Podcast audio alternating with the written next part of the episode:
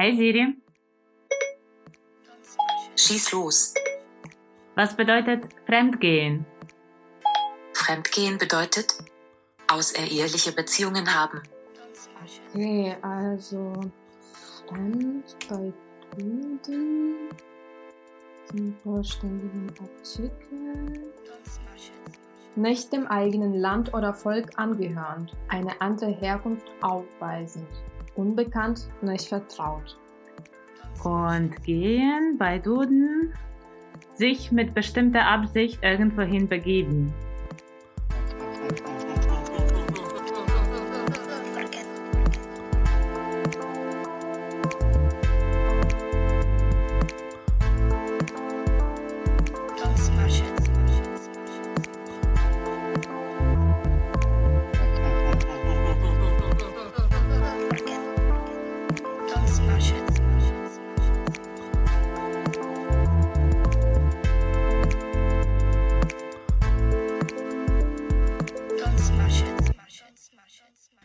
Hallo, wir sind Maria und Maria, zwei junge Ukrainerinnen, die in Deutschland leben, studieren und arbeiten. In diesem Podcast versuchen wir herauszufinden, wann sich Deutschland wie zu Hause und wann wie ein fremdes Land anfühlt. Wir reden über Identitäts- und Magenprobleme, Geld- und Emotionssparsamkeit und über das Abschließen der Versicherungen und alter Freundschaften. Hallo Maria. Hallo Maria. Wir haben heute wieder eine spezielle Folge. Wir experimentieren weiter mit unserem neuen Format, nämlich mit Gast einladen. Mhm. Und diesmal muss ich sagen, wir haben so viel an Experimenten, wenn ich das alles irgendwie anschaue, wie viel Technik gerade in unserem, also in dem Raum sich befindet. Ich muss noch ein Foto davon machen und dann posten wir das auf Facebook oder auf Instagram. Ja. Dann muss ich sagen, liebe Zuhörerinnen, dass wir voll im, in, auf dem Innovations- und Experimentierweg sind. Es gibt auch einen Grund, wieso wir so viel Technik gerade auf einmal haben. Und der Grund äh, liegt darin, dass äh, unser Gast gerade in der Ukraine sitzt. Das heißt, wir machen auch noch ein weiteres Experiment damit, weil wir haben zum ersten Mal eine Podcastaufnahme übers Internet. Ähm, und das ist äh, unser Versuch, aus Deutschland, irgendwie über Deutschland hinaus ähm, auch Gäste kennenzulernen und die in unserem Podcast hier zu haben. Deswegen freue ich mich hier heute einen Gast, Michel, äh, hier vorzustellen. Äh, Michel ist in Kiel geboren der hat in Freiburg studiert, lebt aber gerade in der Ukraine, wo der gerade in Transkarpatien die Karpatenwasserbüffel züchtet, was ich ähm, für eine sehr außergewöhnliche Tätigkeit halte. Ich muss sagen, ich habe nicht so viel über diese Tätigkeit davor gehört, beziehungsweise ich, ich komme leider nicht aus Karpatenregion, aber ähm, ich habe selbst schon mal vor einem Jahr, glaube ich, oder so, eine Reportage über Michel gelesen. Das war auf Ukrainer.net. Und mhm. deswegen mhm. äh, freue ich mich sehr, dass wir heute Michel hier bei uns in unserem digitalen Studio äh, haben können. Herzlich willkommen, Michel. Schön, dich äh, hier heute Abend begrüßen zu dürfen. Ja, hallo. Ich freue mich auch sehr. Also, ja, ich bin hier, ich züchte nicht unbedingt Karpatenbüffel, sondern ich habe ein Erhaltungsprojekt gestartet, um die letzten Tiere vom Aussterben zu retten. Das heißt, du sammelst diese Tiere und versuchst die auf eine gewisse Weise sich um die zu kümmern.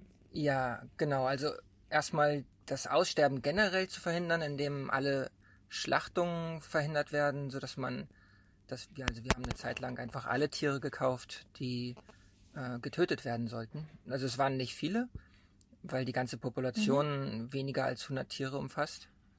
Aber irgendwann hatten wir dann plötzlich 40 Tiere auf dem Hof und ich hatte dann immer das Problem, die irgendwie wieder loszuwerden und die irgendwo unterzubringen. Und, aber es stimmt auch auf eine Art und Weise, also ich treffe schon auch eine Art Zuchtselektion. Also ich versuche immer schon mit den intelligentesten Tieren weiterzuarbeiten und ähm, denen auch die Chance geben, zu geben, dann sich zu vermehren. Kannst du uns erzählen, wie bist du denn überhaupt in die Ukraine und in diese Region Transkarpatien gekommen? Also ich glaube, das ist die schönste Region Europas und ich bin halt mit seit meinem 16. Lebensjahr mit dem Rucksack in Europa unterwegs. Mm, früher war es meine Mission, den Vielfraß einmal ähm, live zu sehen Und das hat mich halt viel nach Nordeuropa geführt, bis an die russisch-finnische Grenze. Und danach, ja, war ich dann auch in Rumänien unterwegs oder in Italien oder in Spanien und habe schon lange nach Orten gesucht, wo man so ein Aussteigerleben führen kann. War dann während meines Studiums einige Jahre auch in Südamerika unterwegs und habe danach Möglichkeiten gesucht, aber hier Transkarpatien halte ich so als, ja, wie soll man sagen, als Mitteleuropäer so für die sympathischste Region. Also hier ist halt die, die höchste Vielfalt, also gerade kulturell, aber halt auch ähm, naturell. Also hier haben wir die größten Buchenurwälder der Welt, also Fagus sylvatica, die Rotbuche, und die größten Streuobstwiesengebiete der Welt. Und wir haben hier noch diese Almendewirtschaft, also eine lebendige Hirtenkultur.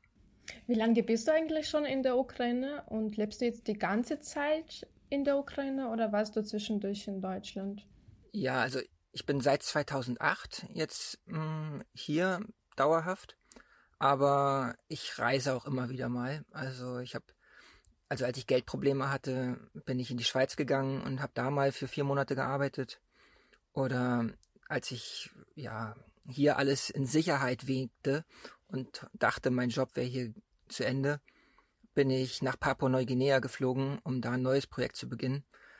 Ähm, ja, aber hatte mich dann doch ein bisschen überschätzt und hatte dann auch irgendwann Heimweh und bin wieder zurückgekommen.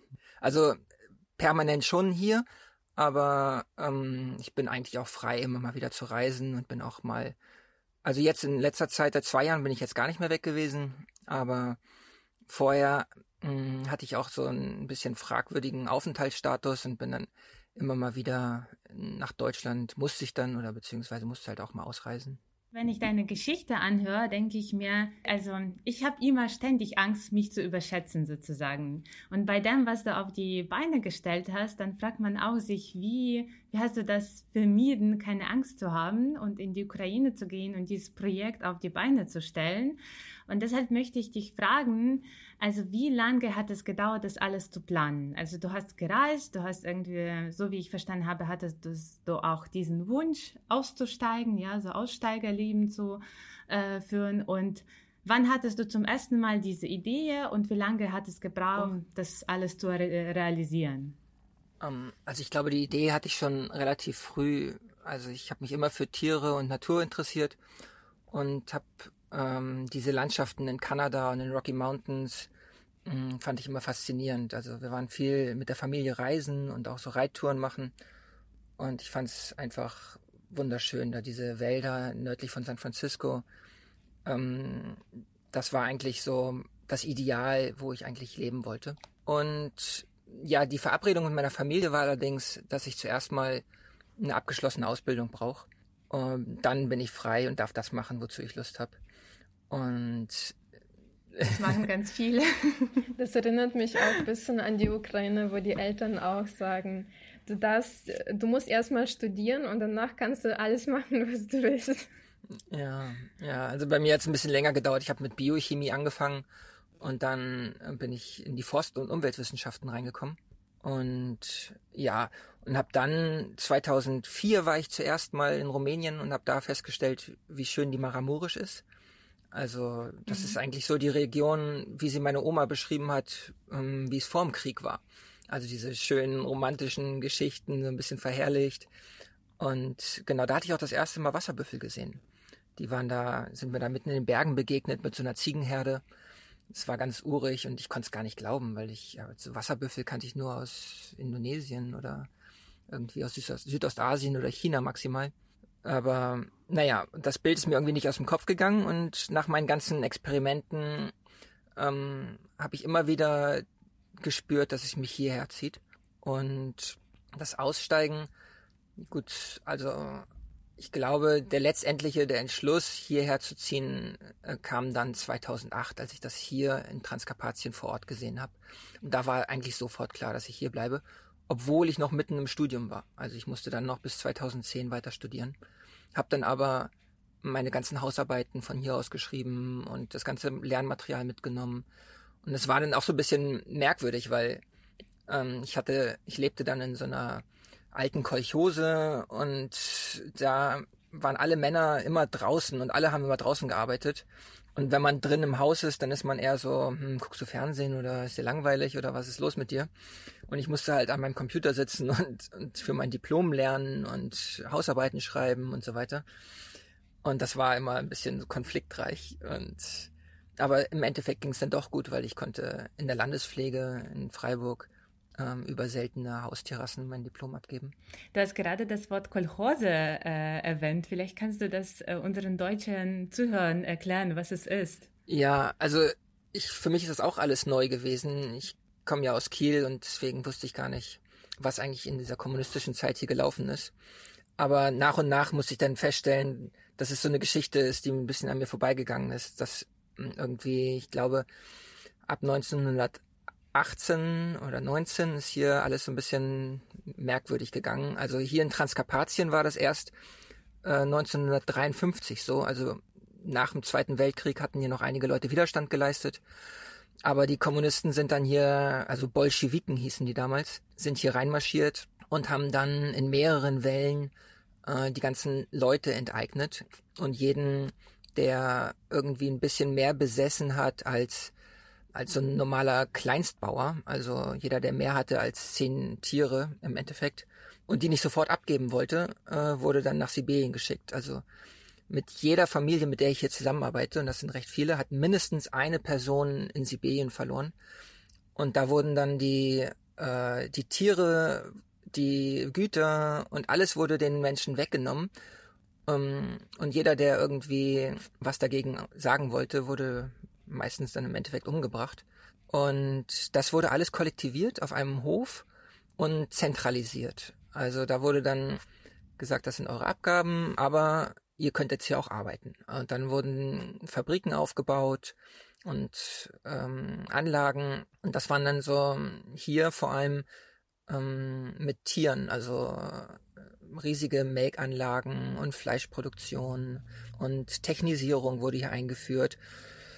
Ja, und dass im Endeffekt die Leute einem relativen Wohlstand lebten, weil es hatten alle irgendwie Arbeit, also auf der Kolchose. Und nach 50, 60 Jahren war das Ganze dann auch vergessen, dass das alles so brutal gelaufen ist, so dass bis in die 90er Jahre die Leute hier alle in Kolchosebetrieben gearbeitet haben, oder zumindest die Mehrheit. Und die anderen mh, mm, hatten dann weniger oder gar nichts so richtige Unternehmer gab es hier halt nicht, sondern es wurde alles zentral gesammelt. Also riesige Anlagen. Auf der ich gelebt habe, gab es 5000 äh, Mastrinder, hm, ich glaube 2000 Melkrinder, 500 Wasserbüffel und riesige Gewächshäuser, wo alles angebaut wurde, von Rosen über, also unglaubliche, hochproduktive Anlagen, Fischzuchtbecken, kilometerlang. Es war auch zufällig äh, die beste Kolchose oder bestlaufende Kolchose in den 80er Jahren der gesamten Ukraine. Also die Kolchose Druschba von Valeri Pavlovich Boft, der mich hierher auch eingeladen hat und gesagt hat, ich könnte seine ganzen Strukturen nutzen. Er hätte nur kein Geld mehr. Das war dann 2009, ähm, wo vielleicht noch 10, 20 Prozent von dem erhalten war, was, äh, was früher überhaupt mal hier gestanden hat. Ich konnte das dann immer nur so nach und nach, konnte ich diese Dimensionen dann erahnen, was eigentlich so eine Kolchose gewesen ist. Und die Geschichten von den Leuten musste ich mir auch so mühsam zusammenklappern. Also das ist, glaube ich, ich weiß nicht, vielleicht gibt es ja tolle Bücher darüber. Ich hatte über diese Dimensionen und die Brutalität, in der das hier abgelaufen ist, wenig gehört. Also jetzt mittlerweile, glaube ich, ukraineweit sind, glaube ich, 10 Millionen ähm, Unternehmer, so würde ich sie nennen. Also Gazda heißt es hier, also jemand, der bisschen was, bisschen mehr will als, als arm sein, mh, hm, wurden hier umgebracht. Und genau, und das gleiche ging halt mit den Wasserbüffeln auch. Also hier gab es in den Dörfern mehr Wasserbüffel als Kühe. Und so ein Wasserbüffel ist halt das Problem, der ist hochintelligent, gewöhnt sich wie, ja, ich will nicht sagen wie ein Kind, aber wie ein Hund vielleicht, an eine Person. Und wenn du den dann brutal von seinem Besitzer wegnimmst und versuchst, den in einem industriellen Betrieb in einem industriellen Maßstab auch zu melken, dann geht das schief. Also es geht gar nicht. Sie sind, die Tiere sind hochsensibel. Und da haben massenhafte Tötungen stattgefunden. Also während der Sowjetunion hier in Transkarpatien haben vielleicht maximal 1000 Tiere überlebt. Aber dabei gab es in jedem Dorf hier gab es mehr als 500 Tiere. Also es muss Wahnsinn gewesen sein. Ich würde gerne noch auf ein Thema zurückgreifen und zwar auf das Thema deines Weges, weil du hast, du bist eigentlich ein sehr ungewöhnliches Beispiel und zwar eine Migration aus dem Westen nach Osten. Die meisten möchten ja aus dem Osten nach Westen weg, also nach Westen wegziehen. Du hast aber das andersrum gemacht. Kannst du ein bisschen so über deine Beweggründe reden? Lag es nur an der Natur, nur an der Schönheit dieser Region oder gab es vielleicht auch andere Gründe, die dich so ein bisschen gepusht haben, aus Deutschland äh, wegzuziehen und diesen sicheren Hafen in der Ukraine zu finden. Einen sicheren Hafen? Ja, also erstmal. Wenn man das so nennen kann. Ja, genau. Also im Prinzip hast du recht. Also der sichere Hafen kam mir halt so vor, weil du halt hier Selbstversorger sein kannst. Also so wie ich das hier erlebt habe, hast du hier relativ viel Freiheiten. Und das kannte ich aus Deutschland nicht. Also in Deutschland wollte ich einen, einen Betrieb anfangen und da stehst du erstmal vor der Aufgabe, so ein Hektar Land kostet 40.000 Euro. Also allein nur Ackerland. Und hier ist es so, ähm, du hast hier Allmendeflächen. Das heißt, du brauchst nur im Dorf wohnen und dann stellt dir die Dorfgemeinschaft eine, eine Fläche zur Verfügung, die du mitnutzen darfst. Natürlich gibt es da einige Regeln, du musst dich dann beteiligen, aber die Allmende ermöglicht jedem ein vernünftiges Leben zu führen. Also es ist eigentlich eine ganz tolle Sache und diese wir lernen bei uns in Deutschland, dass es, äh, dass es nicht funktioniert und das hat irgendwas mit dem Kommunismus, Kommunismus zu tun, aber das stimmt gar nicht. Also das ist ein uraltes System und die Leute sind da völlig entspannt. Man muss halt viel kommunizieren. Also ich habe das hier in Deutschland ähm, ja alles sehr streng und teuer erlebt. Also eine Freundin von mir musste ihren Ziegenbetrieb mit 70 Ziegen aufgeben, weil die EU plötzlich sagt, äh, deine Käseküche muss bis an die unter die Decke gekachelt werden. So, das hätte sie 20.000 Euro gekostet, die zu renovieren.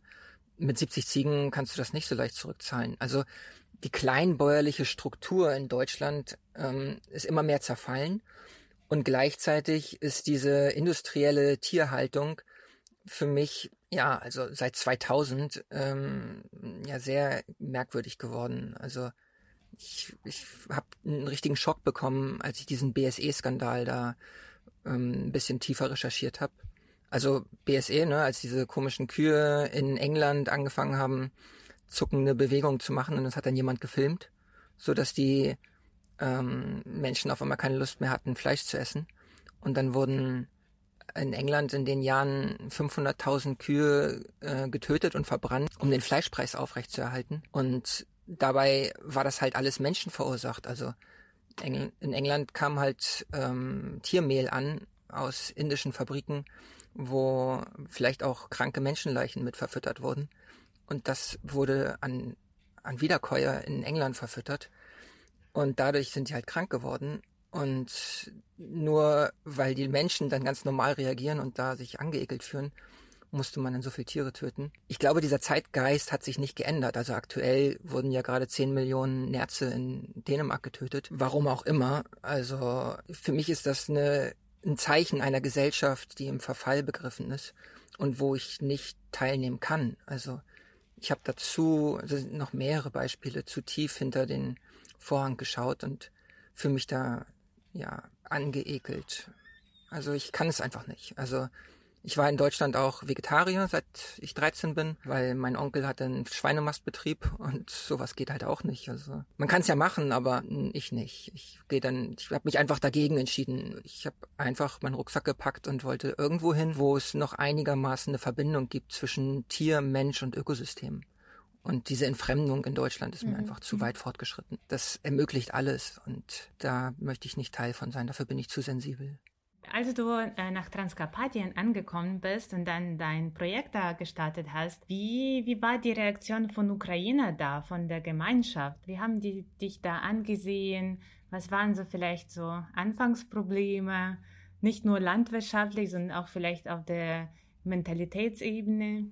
Ja, also erstmal bin ich angekommen bei der Longomai. Das ist so eine anarchistische Kommune aus Frankreich. Und da war das eigentlich ganz nett. So, die waren da alle ein bisschen überfordert. So, die hatten eh schon immer genug zu tun. Aber da kamen halt auch viele Gäste hin. Und eines Tages, ich war dann da schon ein paar Tage, hatte mir der Leiter von der Longomai da erzählt, jetzt kommt wieder so ein Journalist, tu mal so, als wärst du von uns und erzähl dem irgendwas. Ich habe keine Lust auf Journalisten gerade. Und dann habe ich dem erzählt, ja, ich bin ja keiner von der Longomai, aber ich habe hier ein lustiges Projekt vor. Ich spreche halt die Sprache nicht. Äh, hast du Lust mit mir mal alle Büffelhalter ausfindig zu machen? Mich interessiert die Geschichte von den Büffeln hier in Transkarpatien. Bin dann mit meinem kleinen Kangoo zu allen Büffelhaltern in Transkarpatien gefahren und habe von jedem die Geschichte aufgesogen und eine kleine Konferenz organisiert. Und der Journalist hat mich dann gleich mit Julia Timoschenko auf der Titelseite eine dreiseitige Story in den Fokus gestellt. Und auf der Konferenz, die er dann mitorganisiert hat, ähm, hieß es dann, der Deutsche soll das Problem lösen, weil da hatten alle erkannt, dass es keine Büffel mehr gibt. Also es war so, dass aus dem einen Dorf hatten sie gesagt, ja, ja, bei euch gibt's aber noch 200. Und dann die, nee, nee, wir haben nur noch vier. Bei euch gibt's doch noch 300. Und nee, nee, wir haben nur noch zehn. So, oh, aber was ist denn in Villato? No, da müsste es doch noch welche geben. No, no, da sind noch zwei. Also mit meiner Initiative haben die Leute erst begriffen, dass es ein Problem mit den Büffeln gibt. Und daraufhin habe ich erstmal die moralische und ja, Unterstützung von denen bekommen, dass ich zu diesem Thema jetzt arbeiten kann und autorisiert bin. Und die Bevölkerung hier vor Ort war total toll. Also immer von Anfang an haben mich alle, also die jungen Leute und gerade wenn sie besoffen sind, konnten mal unangenehm werden. Aber ansonsten sind halt alle total interessiert. Ne? Also jeder will die Story kennen, jeder guckt selber vorbei und alle wollen wissen, so was mich jetzt eigentlich nach in die Ukraine zieht. Und es ist halt so, dass hier ganz viele in Deutschland und in Tschechien arbeiten gehen. Und diese diese Arbeiter, die leben da unter echt menschenunwürdigen Bedingungen. Ne? Also in Tschechien boomt das ja gerade sehr. Die leben dann da in irgendeiner Bruchbude für, also ich weiß nicht, sind meistens Schwarzarbeiter oder, also für mich ist das, ich weiß nicht, ich habe es jetzt so empfunden, als wären das so moderne Arbeitssklaven. Und wenn ich dann erzählt habe, ich finde es hier schöner, die haben, die erste Frage war immer, wo ist es schöner, in Deutschland oder bei uns? habe ich ja halt gesagt, ja, ihr habt halt hier noch Wälder und ihr seid alle noch auf der Straße und hier sind Gänse auf der Straße und Ziegen und alle sind lustig drauf und jeder hat Zeit für einen Kaffee. Und das Mitmenschliche finde ich einfach schöner als in Deutschland, wo keiner Zeit hat und, und alle sind beschäftigt. Ähm, und dagegen Ja, und wenn du in Deutschland bei jemandem vorbeikommst auf einen Kaffee, ohne dich vorher angekündigt zu haben.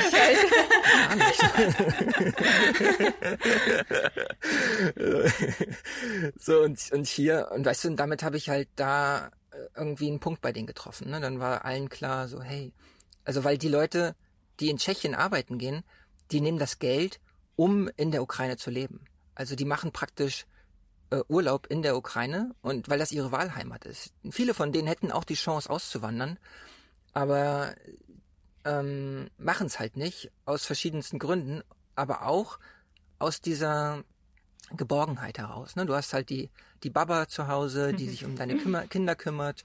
Du hast meistens deine Frau und deinen Garten. Das ist deins, weißt du, dieses Wort Nashi, Nascha.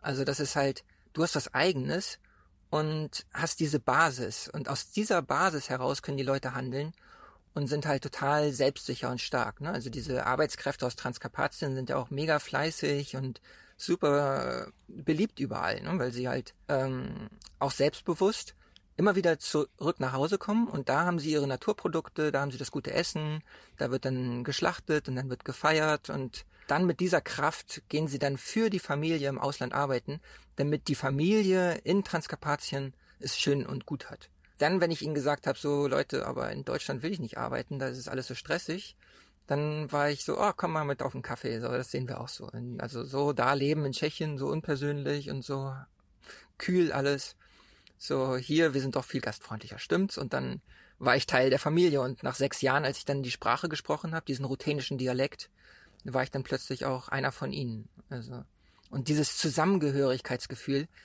das ist irgendwas, was einem ganz viel Kraft gibt, ne? dass du weißt, du bist Teil einer größeren Gemeinschaft und im Notfall halten hier auch echt alle zusammen. Sprichst du nur Dialekt oder auch bisschen Ukrainisch schon?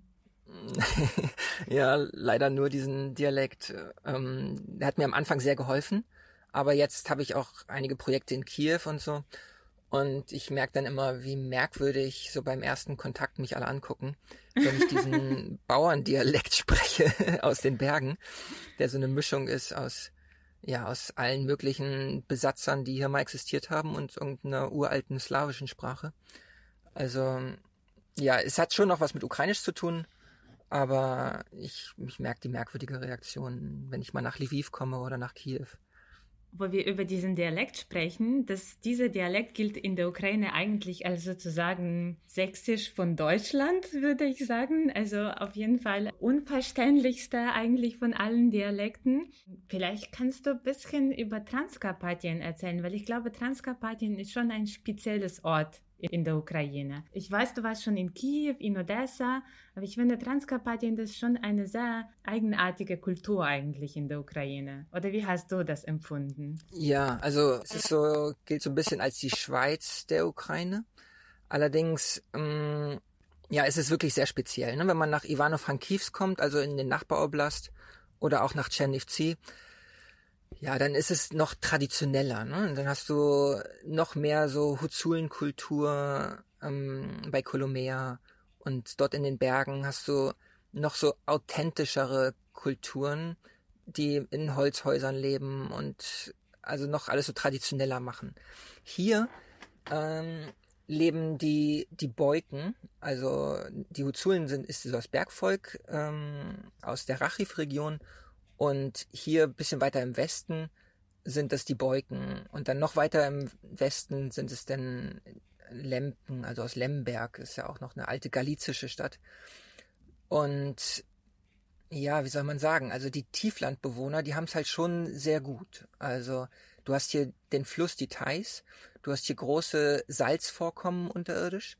Das heißt, die Leute hatten auch immer einen relativ regen Handel. Also hier gibt's alte Straßen, die bis nach Rom geführt haben und haben alle in einem relativen Wohlstand auch leben können. Also der Fluss ähm, bringt wertvolle Erde und die Berge, also we wenigstens hat man dort die ganzen Blaubeeren. Also im Moment kann man hier wahnsinnig viel Geld machen, wenn man einfach nur einen Monat Blaubeeren sammelt, kann man schon 3.000, 4.000 Euro im Monat verdienen. Also, wenn die Deutschen hierher kommen und dann so einen Sack Altkleider mitbringen und sagen, oh, die armen Ukrainer, dann wundere ich mich immer, ob sie da wirklich so richtig verstehen. Also das Problem ist, hier hat halt keiner Geld auf der Bank. Ne? Also vom Bruttoinlandsprodukt ist bestimmt alles sehr arm hier, wenn man das offiziell mal sich anguckt.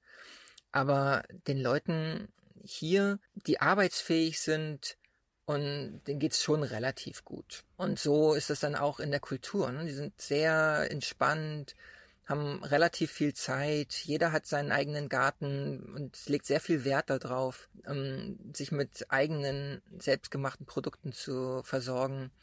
Und jeder versucht ein tolles Haus zu bauen, mit dem er sich dann überbietet. Das ist allerdings auch ein bisschen merkwürdig. Ne? Also wenn man sein Geld nicht auf der Bank anlegt, dann legen die Leute ihr Geld in Immobilien an und bauen halt riesige Betonhäuser.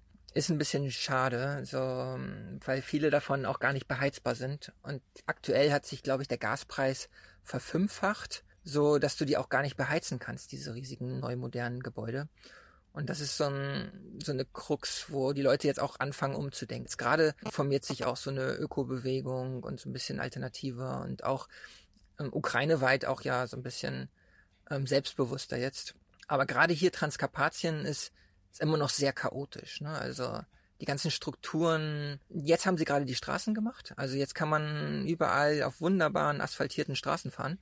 Vorher waren das so, ja, also ich habe hier zwei Autos komplett zerheizt und riesige Schlaglöcher überall. Aber ich liebe halt dieses Selbstorganisierende und dieses etwas chaotische.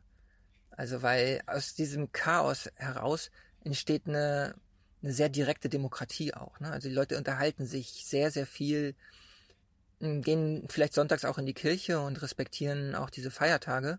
Aber vor allem haben sie auch hier so ein ganz großes Engagement für ihre Gemeinschaft. Also es ist ein, es gibt so ein paar größere Probleme, die müssten halt zentral organisiert werden. Also wie Kläranlagen, die sind halt sehr teuer, das kann halt eine, eine Kommune nicht machen und wie ähm, Müllverbrennungsanlagen. Das müsste auch aus, aus Kiew kommen. Äh, das kann auch so ein Oblast nicht leisten. Aber die anderen Probleme kriegen die halt hier echt gut hin. Also auf allen Ebenen. Es, es macht schon Spaß. Also selbst mit den Politikern, wenn hier mal einer nicht so, nicht so gut läuft. Also es gibt hier auch Probleme, klar. Also gerade, ja, wenn man sich, ja, keine Ahnung, ob ich das ansprechen kann, aber so das Mukachevo-Shooting hat zum Beispiel auch gezeigt, dass es hier mit der Mafia auch Probleme gibt. So Zigaretten- und Alkoholschmuggel und so. Das ist auf jeden Fall auch ein Thema, was man sich mal angucken könnte. Aber vom Prinzip her ist das hier schon wie so ein kleines gallisches Dorf, was es früher zu römischen Zeiten gab. Das ist aber wahrscheinlich auch eine Herausforderung gewesen, das alles aufzubauen in einem transkarpatischen Dorf, weil wenn ich, äh, ich komme selber aus einem kleinen Dorf in der Ukraine und ich weiß, wie es in Landwirtschaft bei uns gewesen ist. Technologien als solche hatten wir nicht. Man hatte immer nur irgendwelche handwerkliche Instrumente, die dich unterstützen dabei können. Ein Pferd, später vielleicht ein Traktor oder so. Aber ansonsten ist das Angebot nicht so groß. Ähm, als ich nach Deutschland kam, habe ich gesehen, wow, die Dörfer sehen hier so modern aus und äh, fast jede Familie hat genug von Technik, um irgendwie Acker zu bearbeiten. Wie war es denn für dich? War es für dich schockierend, dass da vielleicht nicht so viele Mittel zur Verfügung stehen? Oder wie bist du mit dieser Herausforderung umgegangen? Ja, also ich während des Studiums habe ich ganz viel zu Entwicklungshilfe äh, mir angeguckt und geguckt, wie man mh, mm, sowas entwickeln kann, also mit Infrastrukturmaßnahmen und so weiter. Aber das Schlauste, was ich da von meinem mm, Dozenten gehört habe, war, dass er gesagt hat, wenn du, wenn du in ein Entwicklungsland kommst, dann vergiss erstmal alles, was du bisher gelernt hast und versuch da vor Ort neu zu lernen.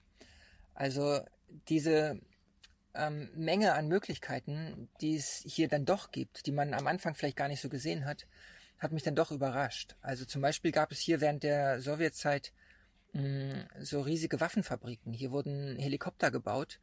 Hier wurden Blackboxes für, für Flugzeuge gebaut.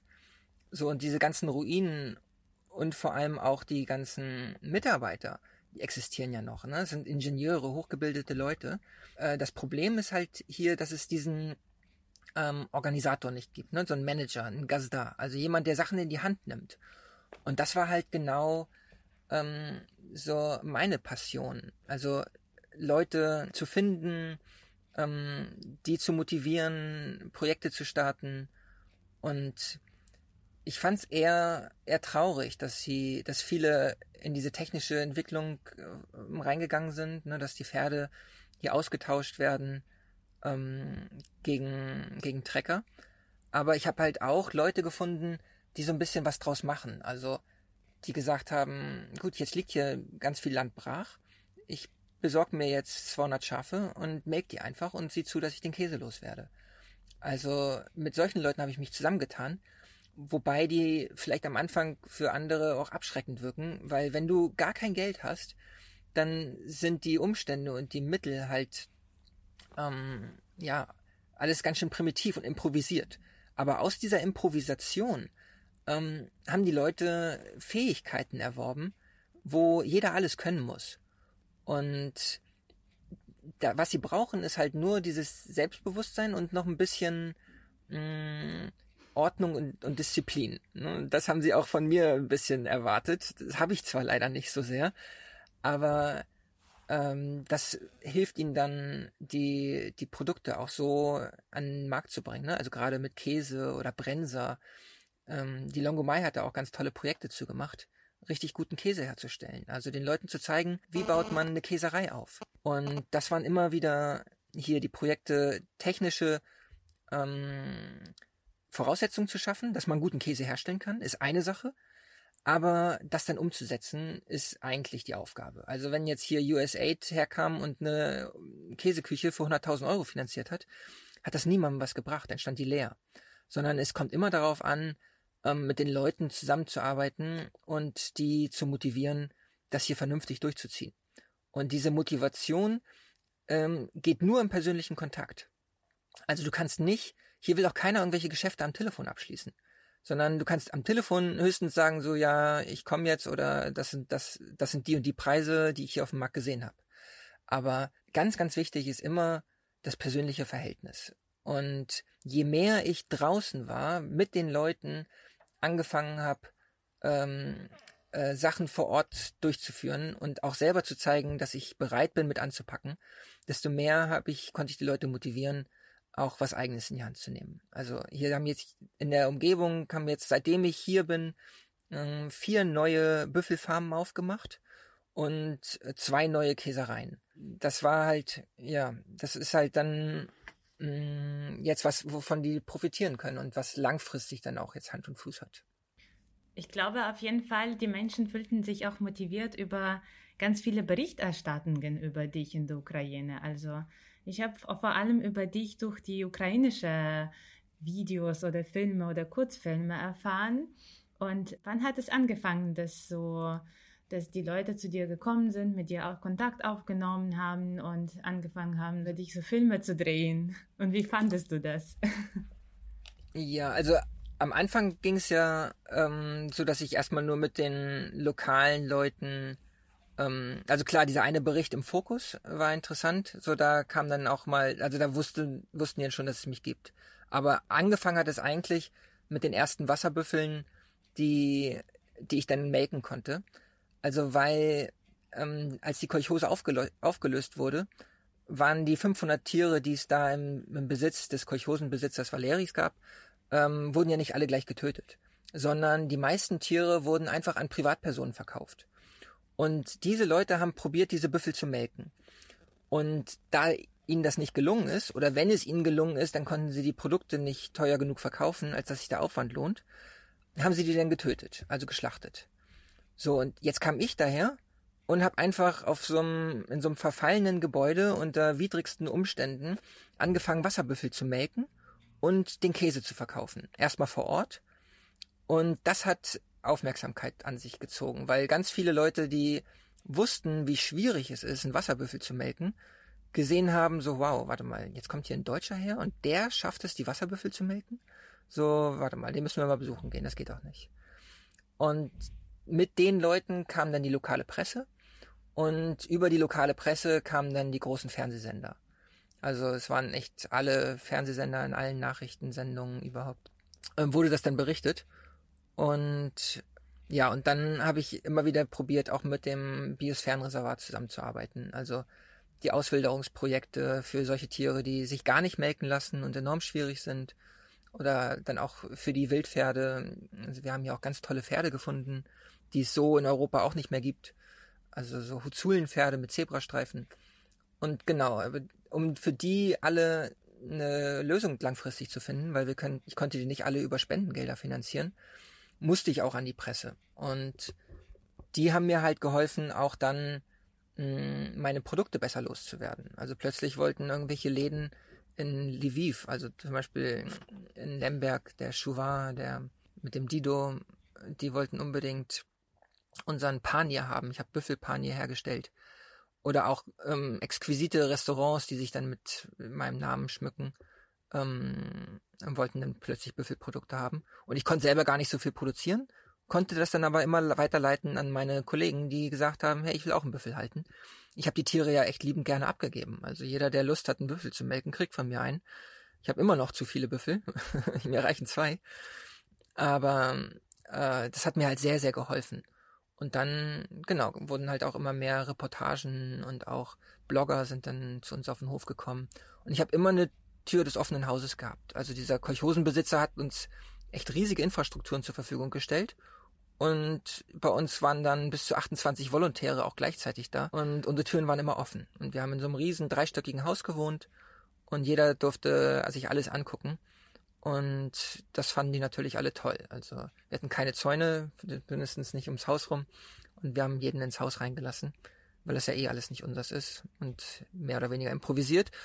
Und wir mussten, und das hat auch geholfen, weil dann kamen die alten Leute und haben gesagt, hier, Moment mal, so geht's aber nicht. Und hier Antisanitaria, hier muss jetzt da mal wieder was gemacht werden. Und so habe ich auch selber gelernt. Ne? Also wie stelle ich transparent hochqualitative Produkte unter hygienischen Bedingungen her, sodass die Leute auch gerne bereit sind, die zu kaufen. Also sozusagen diese offene Tür war auch dann meine Kontrolle. Ne? Dadurch, dass hier kaum irgendwelche offiziellen Instanzen jetzt auf unseren Hof kommen und irgendwelche Abnahmen machen, habe ich das so gesehen, dass ich die Presse auf den Hof lasse und jeder, der will, kann sich von meiner, von der Tiergesundheit überzeugen, kann den Lebensalltag hier nachvollziehen und kann äh, in die Käseküche reingucken, wie wir hier Milch und Käse herstellen. Also das war auch so mein, das, was ich zurückgeben kann, maximale Transparenz. Das klingt alles sehr spannend. Ähm, ich danke dir sehr, äh, Michel, für diese vielen Infos, so Insider-Infos von dem Leben in Transkarpatien. Ähm, es läuft aber gerade noch ein aktuelles mediales Projekt über dich und zwar ein Film kommt bald auf diese Welt. Ähm, und wir haben heute auch noch einen anderen Gast, äh, und zwar die Regisseurin von diesem Film, der As Far as Possible heißt. Deswegen würden wir uns an der Stelle von dir, Michel, quasi bisschen verabschieden und dir nochmal Danke sagen. Gerne, hat Spaß gemacht. Danke für die Fragen. Und wir würden dann als nächste Gastin, unseren nächsten Gast, die Regisseurin von dem Film, hier begrüßen. Das ist Hanna Jaroszewicz. Hello, Hanna. We will uh, switch to English. This is our third experiment in this podcast. Yes. The experiment uh, with the languages. Uh, at first German, uh, then we had episodes in Ukrainian, and now we have one small part in English. Hello, Hanna. Hello it's my first experience uh, speaking, uh, doing podcast in English. So, Actually, um, okay, yeah. you're on the same Yeah. That's, uh, that's nice to know. yeah. So maybe I will introduce, uh, make a short introduction of Hanna. So Hanna is a filmmaker and communication strategist in Ukraine, and you had your education in England, in Sussex. And uh, actually, Hannah made a lot of short films already, but it's this one about Michelle, about the story of Michelle, is her first full length documentary. How long have you been working on this project, and what was the inspiration? What was the idea to make this documentary about Michelle? Um, I've been working on this project for more than uh, four years now, uh, actually almost five years. And the inspiration was um, one of my uh, Facebook friends, a Ukrainian writer, uh, Bogdan Logvinenko, uh, who I think like five years ago he was doing a project where he was um, traveling uh, to different places in Ukraine and meeting different uh, interesting people. Uh, and afterwards, he was writing, uh, he was doing interviews with these people and then writing their stories on the Facebook and in his blog. And one day I just uh, went uh, on the Facebook and I read Michelle's story and um, it just stuck in my head. I was thinking about it for like 10 days. And then I wrote uh, email to Michelle asking uh, about his life and asking, actually saying that I would like to make a film about it. And uh, yeah, now here, five years later, we're here with uh, almost finished film about Michel and his life. Do you maybe also have like you you also lived in Germany? Was your interest only because of this uh, field of Michel of this living in Transcarpathia, or maybe also because of this immigration story? What was the main focus for you? Well, in the beginning, uh, of course, I was interested because uh, of this, uh, I would say, like reverse migration. Because for us people who live, uh, uh, who like were born and raised uh, in the Eastern world, the freedom was always, you know, associated with the Western world. And for Michelle, it works vice versa. So when I heard his story, I was um, like really interested why he decided to live all his life uh, in Germany and to go to a really tiny and like distant village in Ukraine. Uh, but now I think that this story is much more uh, complex and it has like many layers and a lot of things happened uh, during these four years while we were following uh, his story. So uh, now it's the whole film for me. And where did you shoot the film? Was it only in Ukraine or also in Germany? We we shot both in Ukraine and in Germany. We started in Ukraine, and then uh, when Michelle uh, uh, fell in love uh, and went back to Germany, we also went to Germany and filmed in there. You uh, just told us that Michelle uh, fell in love. Uh, can you maybe tell us more about the story itself? Well, yeah, so this is a, a film uh, uh, that has uh, three parts. The first part is uh, about Michel living in Ukraine, uh, in his village, having his uh, local Ukrainian friends, and of course, saving endangered animals, water buffaloes. And then the second part of the film uh, is when Michel uh, actually falls in love and he goes to Germany to be there with his uh, girlfriend. And there he starts working uh, with his parents for their family business in a big company. And then uh, Michel deals with the choice whether he wants to uh, stay in Germany with his girlfriend or if he wants to keep following his buffalo dream and to go back to Ukraine. And uh, well, the third part of the film reveals uh, uh, his choice, but probably I won't spoil it in the podcast because I hope that in the nearest future we all will be able to see the film and to see what choice uh, Michelle makes in the end.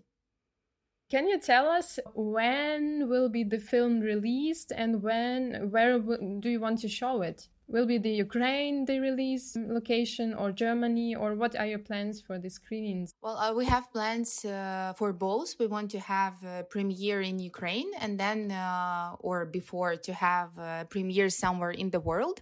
Of course, preferably in Germany because Michelle is German.